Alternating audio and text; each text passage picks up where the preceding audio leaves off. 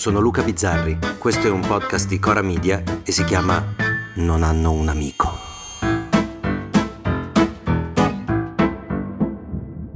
C'è un filmato su YouTube che si chiama Il gorilla invisibile. Se non l'avete mai visto provateci, dura pochissimo, ma insegna una cosa fondamentale, e cioè che se ci concentriamo molto su una cosa è facile che ce ne sfugano altre clamorose che ci capitano sotto il naso senza che noi riusciamo a vederle. Se potete guardatelo, se no... Allora facciamo così, io adesso vi do 10 secondi, se siete dei fancazzisti come me andate a vederlo, se invece avete da lavorare o state guidando ve lo spiego io, ok?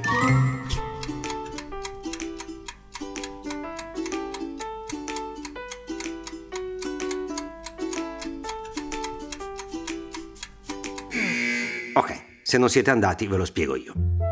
Nel filmato ci sono delle persone divise in magliette bianche e magliette nere che si passano una palla e ci si chiede di contare quante volte se la passano quelle che indossano una maglietta bianca. Conta quante volte i giocatori con la maglia bianca si passano la palla. Voi vi mettete a contare e, il compito non è semplicissimo perché le persone si muovono, si confondono, quindi bisogna fare tanta attenzione. Così tanta, ma così tanta, che a tutti sfugge, a tutti quelli che non lo sanno già, che nell'inquadratura a un certo punto appare un gorilla che attraversa il campo da destra a sinistra passando totalmente inosservato perché voi intanto siete concentrati a contare. Questo, che nasce come un esperimento sull'attenzione selettiva, si ritrova però a essere forse la migliore descrizione del rapporto tra politica e società civile, tra elettori ed eletti. Ogni giorno c'è un passaggio di palle, proprio di vere e proprie palle, da contare, da verificare, e noi non ce la facciamo sfuggire, c'è la notizia del giorno, lo scandalo, e stiamo attenti a non perderlo, e intanto non vediamo il gorilla che passa. Gli esempi sono tantissimi. La relazione del Ministero dell'Economia, secondo la quale il super bonus e il bonus facciate, che dovevano costare 70 miliardi, ne sono costati 116. 116! E ribadisco che non si è mai visto nella storia, almeno italiana, una misura che costasse così tanto per la finanza pubblica a beneficio di così pochi. E intanto noi prendevamo in giro i grillini perché? Perché erano buffi, facevano cagnara, senza accorgerci che invece stavano creando un buco enorme, che sarà complicatissimo chiudere. Siamo tutti consapevoli che qui l'unico buco non è ovviamente nel bilancio, che non esiste, ma invece il buco è quello generato da questo decreto preso nottetempo dal governo. Ma è sempre stato così. Quel di cui si parla è spesso, se non sempre, qualcos'altro, un rumore di fondo mentre passa il gorilla, noi ridevamo degli impresentabili sul balcone che avevano abolito la povertà. Noi facciamo le cose che servono per eliminare la povertà. Intanto loro chiudevano un accordo con la Cina, la famosa via della seta, che vi ricordate avrebbe portato le nostre arance in Cina. Chissà quante ce ne sono andate di arance nostre in Cina.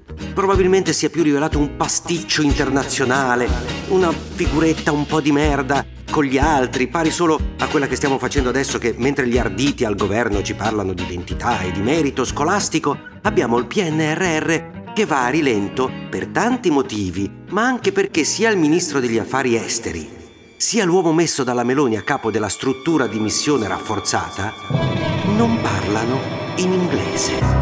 Ripeto, sono quelli che dovrebbero parlare con l'Europa dei nostri soldi e non parlano in inglese. Sono entrambi laureati, eh, così tanto per capire il merito nelle università italiane.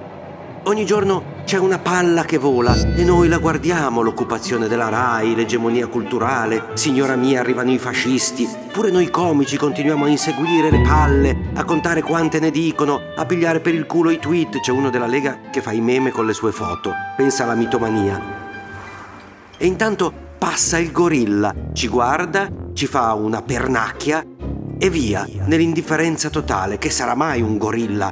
È passato? Ci sto attento la prossima volta. Intanto ci prendiamo un caffettino? Questo esperimento sull'attenzione ti fa capire che se sei concentrato a cercare qualcosa, spesso non vedi altri eventi inaspettati anche se ti passano davanti. A domani!